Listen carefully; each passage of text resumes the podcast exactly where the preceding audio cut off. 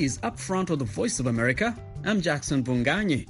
Now, Lagos is the second largest city in Africa. Its population is estimated to be close to 15 million residents. It could be more or less.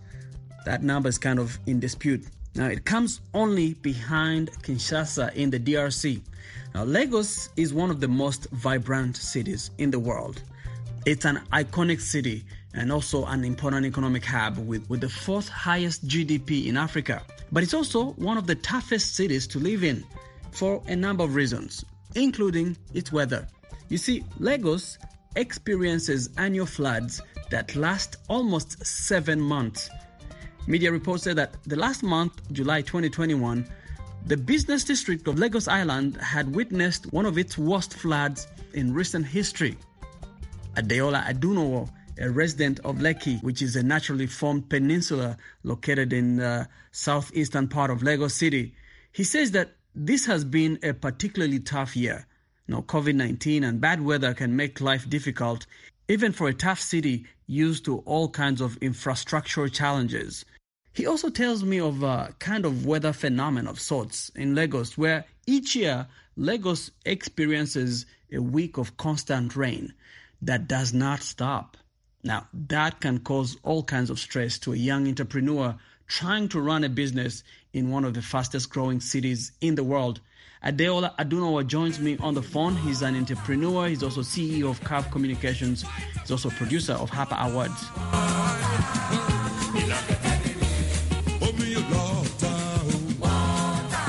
Lagos is um, what's it called now? Uh, aquatic.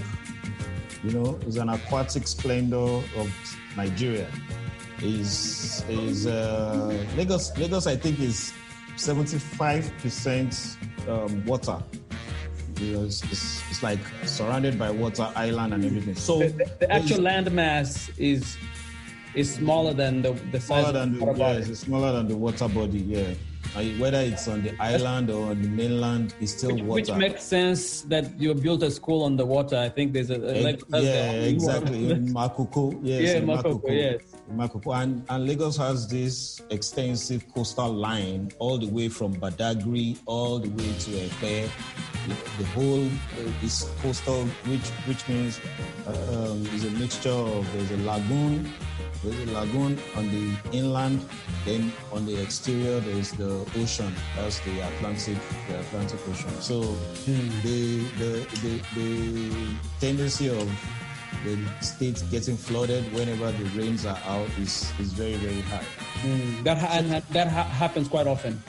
Every year, every year, every year, irrespective of what whatever the government does, like cl- clear the drainages and you know. How, how uh, long is your your rainy season? Uh, yeah, I think top of the rainy season is always is like um, two three months. It's always between two three months. Even though We even though within, within which month? uh, that should be May June, no June July August. Okay. Yeah, so like right I told, now, as, as we speak, as we, It's we are talking it's right now, it's raining outside. Yeah, it's raining. In fact, it showered earlier. It showered earlier in the day, but two days ago the rains were very, very high. I don't know if you saw some. I think that was last week. It was flooded, like those kind of.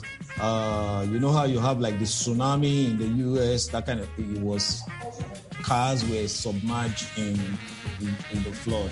but we still, the, the but we still, and uh, yeah, yeah, but we still, but we still haven't had, Yeah. but we we still haven't had that seven days constant rain that I'm telling you. It always Right. happens. It always happens most times in July, but I mean July is almost July and- is and almost over now. that, So that happens each year. That seven ev- day rain every every year. And now, is like this rain constantly, you know, pouring down? Is it a drip? a So, drip so, so the first two days might be heavy, then it trickles into like continuous. You know how the rain just keeps drizzling, it doesn't Yeah. stop, it never stops. It might not rain heavy no more, but I find that more stressful than the actual down. yes, yes, that's even the one that actually leads to the flood because Yeah. it doesn't give it doesn't give um, that time space where where yeah. even the flood can go down right before it recedes back up. So it mm. keeps dropping. You know how they say little drops of water makes a mighty ocean. Mm. So it just keeps the water the water level just keeps building up, building up, building up. So what and, happens during this time? This this is obviously a very stressful time in, in, in Lagos. And and well, I've heard Yeah, so it's traffic.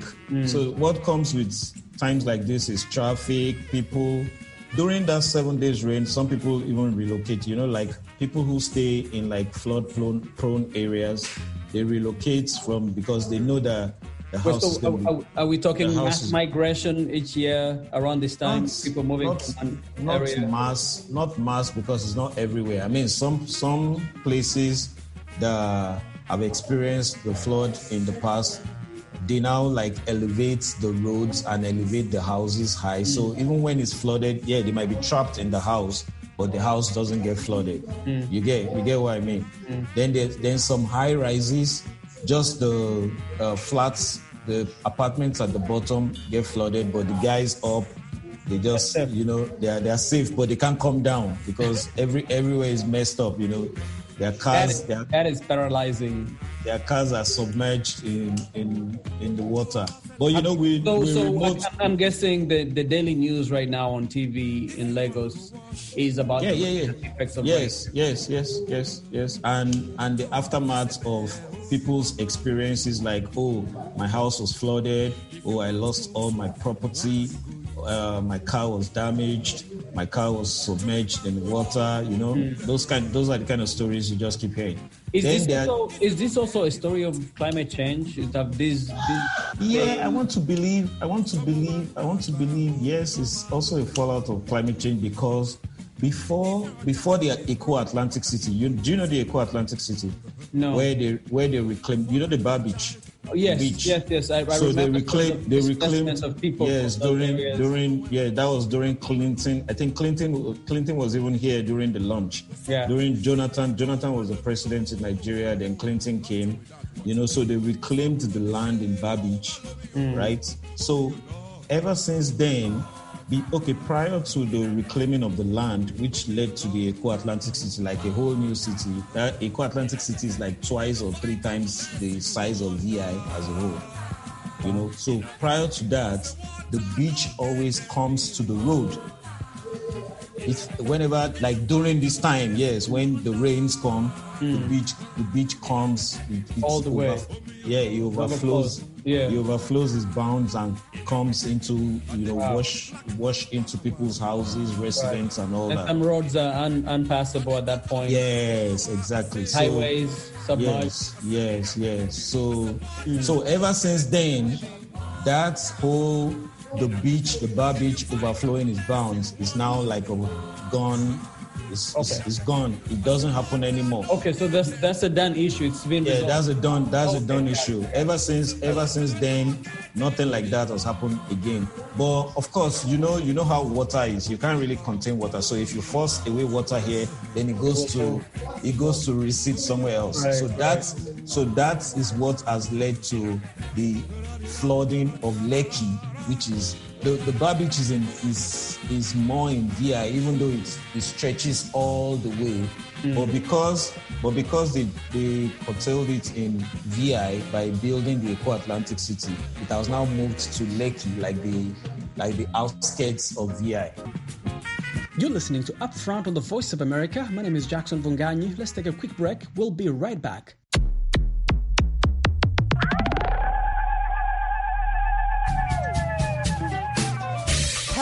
Hello. This is Heather Maxwell, host of Music Time in Africa. Join me every Saturday and Sunday for an hour of awesome African music.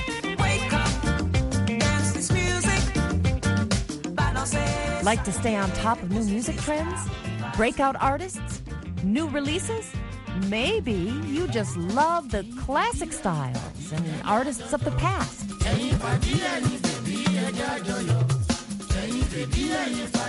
Or simply the sound and feel of a good beat. Whatever your pleasure, you can get it every week right here on Music Time in Africa. So join me on your local FM station, Saturdays and Sundays at 1500 and 2000 UTC. And we are back. My name is Jackson Mvunganyi. This is Up Front on the Voice of America. Thank you for joining us. On the phone with me is Adeola Odunowo. He's the managing director of Curve Communications in Lagos, Nigeria. We're talking about the weather conditions, the flooding that has been affecting his city of Lagos in Nigeria. Do you ever have to do anything around this time to prepare for, for this season? Uh, or it has been happening okay, quite okay, often? let me see. Let me see. If you got kids, if you got kids, get them raincoats, boots. Uh, okay, some some high end people change their cars, you know, from salon cars to SUVs because you need it because everywhere is going to be flooded, especially on the island. Then some people who actually stay like where it's it's it's become like a yearly routine. They know that the floods are coming. When the rains come, everywhere is going to be flooded. So what they do is they just uh, move out of their apartments and move to the mainland, stay with maybe families and friends, then come back when the floods, when the rains gone down. That's that should be maybe towards the end of August, September. Yeah, then they come back to their homes. So this this one week disrupts life as it is. Oh yeah, it does, man. It does. On the island. But but but maybe with the I mean with remote working and everything now post COVID or COVID in motion because I don't think COVID is still it's still not post it's not it's still not post so COVID in motion. Yeah, so maybe probably a lot of people will work from home you know? Uh so they won't they won't need to go into the traffic the flood and everything. So that's that's that that's about the little change that might that, that might be experienced this year because a lot of companies are working from home you know the remote working thing. So when the floods actually come it might just be like okay you know what? No need to come to work just work from home. So so that would reduce the vehicular movement and all the obstruction that the flood will actually cause Well, yeah, then, hope, then, uh, then, then I the government, then on, been, uh, then on the government, then the, then on the government, on the government side, what the government does every year, preparing for this rainy season and the seven days rain and all that, is that they clear the drains, they try to open up the canal, you know, rechannel the water, just to kind of, just to kind of get ready for the for the rainy season. Okay, okay. But even with all the preparation, when the rains come down, they really come down big. In fact, in fact, the flood, the flood that was experienced, like I think three days ago or so, that made the news, it went viral and everything with cars submerged. That hasn't happened in God knows, maybe well over a decade ago. So, like you said, it, that could be an effect of global warming, climate change, because we've never seen that before. yeah, yeah. It was new. Normally, yeah, that was new. So that's that's that that that, that can be likened to climate change. Yeah. You're listening to Upfront of the Voice of America. I'm Jackson Mvunganyi. Now, tourism, a billion dollar industry on the continent, had one of its worst years in 2020. Now, this year has not been any different, given that the continent is still battling a pandemic that is discouraging tourism by millions of foreign visitors from Europe, Asia, and America. The World Travel and Tourism Council, the WTTC, estimates that travel and tourism alone contributes over $150 billion to Africa's economy. Now, The decline in travel to the continent has crippled the African tourism ecosystem, which employs thousands of young people who work as uh, uh, uh, tour operators, in hotel management, food suppliers, transportation companies, and many others. Now, part of that ecosystem are travel agencies, which traditionally play the role of you know local guides to the visitors. Many local travel agencies are now trying to figure out innovative ways to make up for the loss in revenue. And one of the solutions includes promoting local tourism. And this story takes us to Rwanda, home to Zaniheza, a Rwandan startup social enterprise that is providing what they call cultural tours to residents of urban areas like the capital Kigali. Charles Shima is the founder of Zaniheza and he calls his startup company the Tesla of the African tourism industry. He talks to me about his vision and some of his ambitious goals to revolutionize tourism in Rwanda. Zaniheza is a travel tech company based in Kigali, Rwanda. Our aim is to offer authentic and cultural products in tourism. By that I mean is when you are looking to travel to Africa right now, it's mostly thinking about the safari. And I'm saying Africa is more than safari. We can also look at our culture. And when I talk about culture, it's not just a tradition. It's not the old way of uh, thinking. The culture is who we are as people, is what we have, is our heritage, our food, our music, uh, yesterday, today, and in the future. Now, we're obviously in the midst of a global pandemic, and one of the sectors that has been affected around the world is tourism. How were you able to to run a tourism company, especially in its infancy like yours, when you don't have any tourists? There have been some tourists. There have been few. Uh, at the beginning of the pandemic, I drafted our survival strategy. We exist to create youth employment. And that has really been a motivation.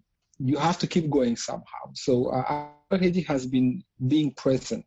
We've been very active online, on social media. We've created content on YouTube, uh, on Twitter, every social media that is commonly used, Zaniheza can be found. And what that has done for us is the few clients we've found, they have actually discovered Zaniheza through, let's say, our YouTube.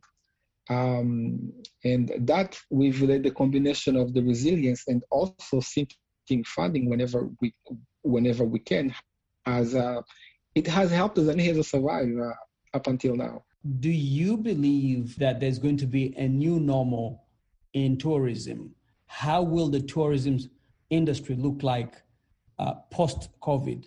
No one can say with certainty. Uh, we already know how we travel, it's going to change. Now our lives will be, uh, you can just get on a plane. You will need to have your vaccination. And if you have your vaccination, you need to have the vaccination passport.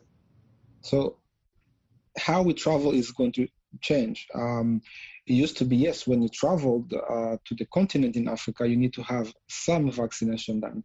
Now in Rwanda, now for example, when you go to hotels, you also need to show the vaccination um, sort of a proof.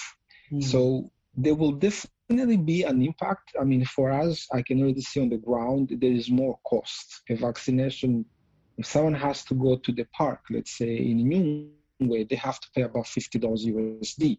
There will be an added cost to the travel because of the, the testing and, and other precautionary measures that have to be taken uh, to avoid uh, contracting COVID. Yes, absolutely. And However, what does that mean for you as a company then? You know, your clients are going to have to spend extra money or even less money towards uh, the, the tourism, the experience itself. Yes, that's going to uh, depend um, on the demand. Now, post COVID, there will have to be a recovery period. The travel is not going to go back to normal as the way to see that normal travel, people feeling comfortable, that's going to take a while. So during that recovery period, we may see another, you know, one or two years where it's very challenging to find uh, the customers or where people will be thinking more about the costs so there could be an increase in cost in terms of the travel product.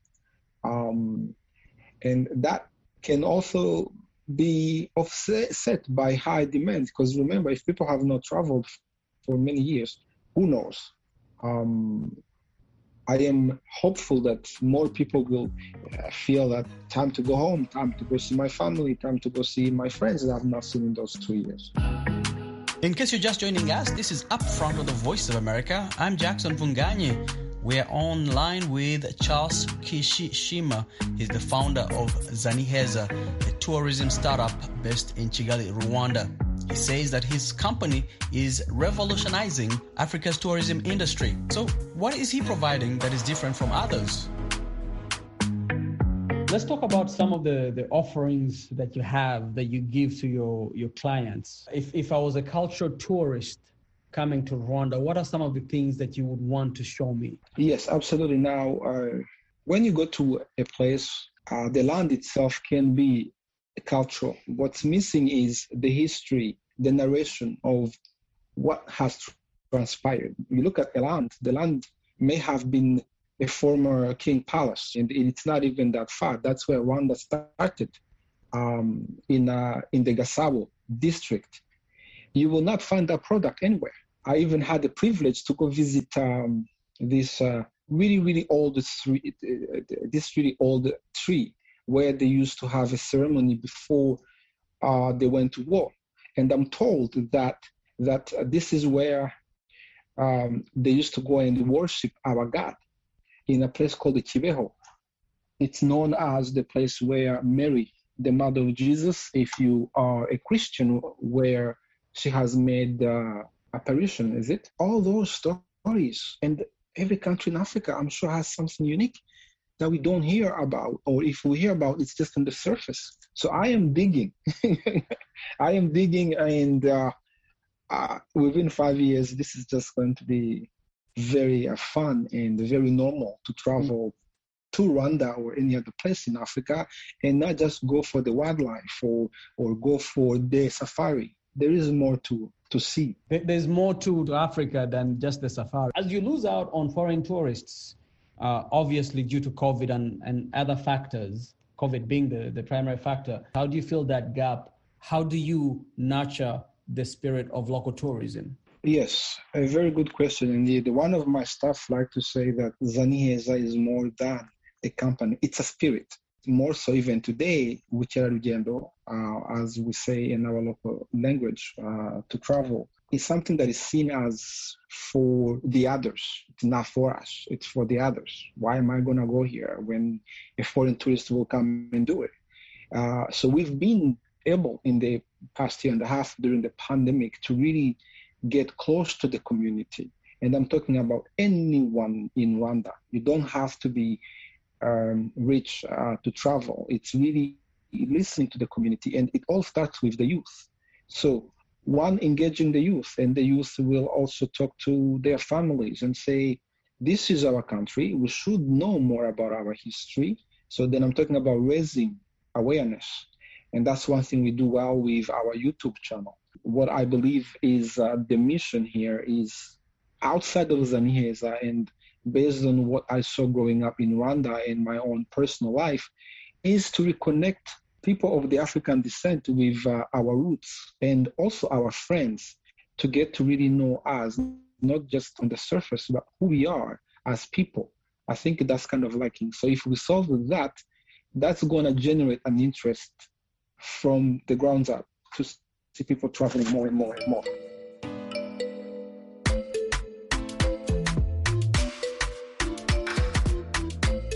In case you're just joining us, this is Upfront on the Voice of America. I'm Jackson Mvunganyi. Now, it has been a tough year and a half across the continent, with the global COVID 19 pandemic reversing some of the gains in fighting against poverty in many of Africa's rural communities. Some of the frontline work in this fight is being done by young volunteers who commit their time and resources to work in places far away from their homes. CorpsAfrica is one of the organizations that recruits and places young African volunteers in remote communities to work on high impact projects around poverty alleviation. The founder, Liz Fanning, tells me that CorpsAfrica volunteers are helping the communities fight COVID 19 through education and hands on support. CorpsAfrica, um, I guess in the simplest terms, it's like Peace Corps for young Africans to serve like Peace Corps volunteers in their own countries. Um, started it because I was a Peace Corps volunteer in Morocco back in the 1990s, and I used to meet young Moroccans who were college educated, and you know they would ask me about what I was doing to help people in their country and what what it was like in the rural areas in their country, and they would inevitably ask if they could be a Peace Corps volunteer so they could help their country, and I had to say, no, I'm sorry, it's only for Americans. Um, so you know, that question really dogged me for 20 years. Um, and I eventually started CorpsAfrica to give young Africans the chance to serve like I did and get the transformative experience and the personal and professional benefits that last a lifetime, which is really extraordinary. Of, it's also being a volunteer. Of being a volunteer, of service, of getting out of your comfort zone, of helping, um, you know, and building the network as well. You, you build that you're part of this community of other volunteers that, you know, you have so much in common and go through this really extreme experience with them. You build a very strong support group um, that becomes your network. Right, and your family. How do you, how do you recruit your volunteers and who, who is eligible to, to volunteer? Um, well, we just finished recruiting volunteers for the next group, um, but we are we're you know we'll start again next spring. Um, it's uh, college educated, although we've made exceptions if you have equivalent experience, four years of work experience, but mostly have to be 21. Um, most of our volunteers are in their 20s, and we look mostly for judgment. We look for maturity, um, but we also look for a sense of adventure and people who are really eager to help and to find their place in the world. Um, people who are ready to, you know, it, it really is for people in their young 20s because it's before you get on the professional and the personal, you know, the career track and family and all that. It's like taking a year after college to mm. to do something completely different, but also apply what you've been learning in a really unique situation. Talk about some of the work that you're doing currently. I know 2020 uh, has been was a very challenging year. 2021 still is. We're in the midst of a global pandemic. Well, what are some of the projects that your your volunteers are working on, especially during this time of uh, of this yeah. global pandemic that has hit hard uh, many of the rural communities around the continent. Absolutely. Uh, well, all of our volunteers always have been doing projects that build resilient communities. You know, the way we differ from Peace Corps, they don't go in as teachers or or with a job to do.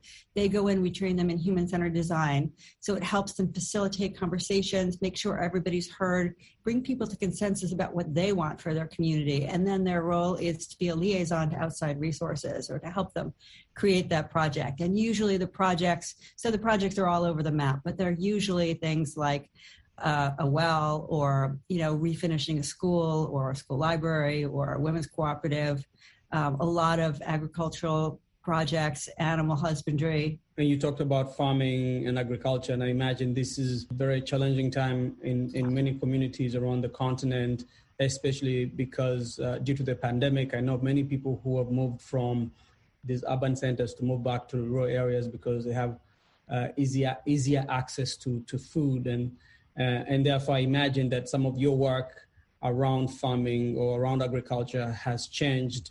Um, but well, let's talk about how th- this model, uh, the human-centered design model. How how does the CorpsAfrica model reflect some of the the well-known practices in in in uh, community development? Sure, absolutely. And I want to come back to COVID because I really didn't um, answer that part of it. Um, and that's a really big part of it last year.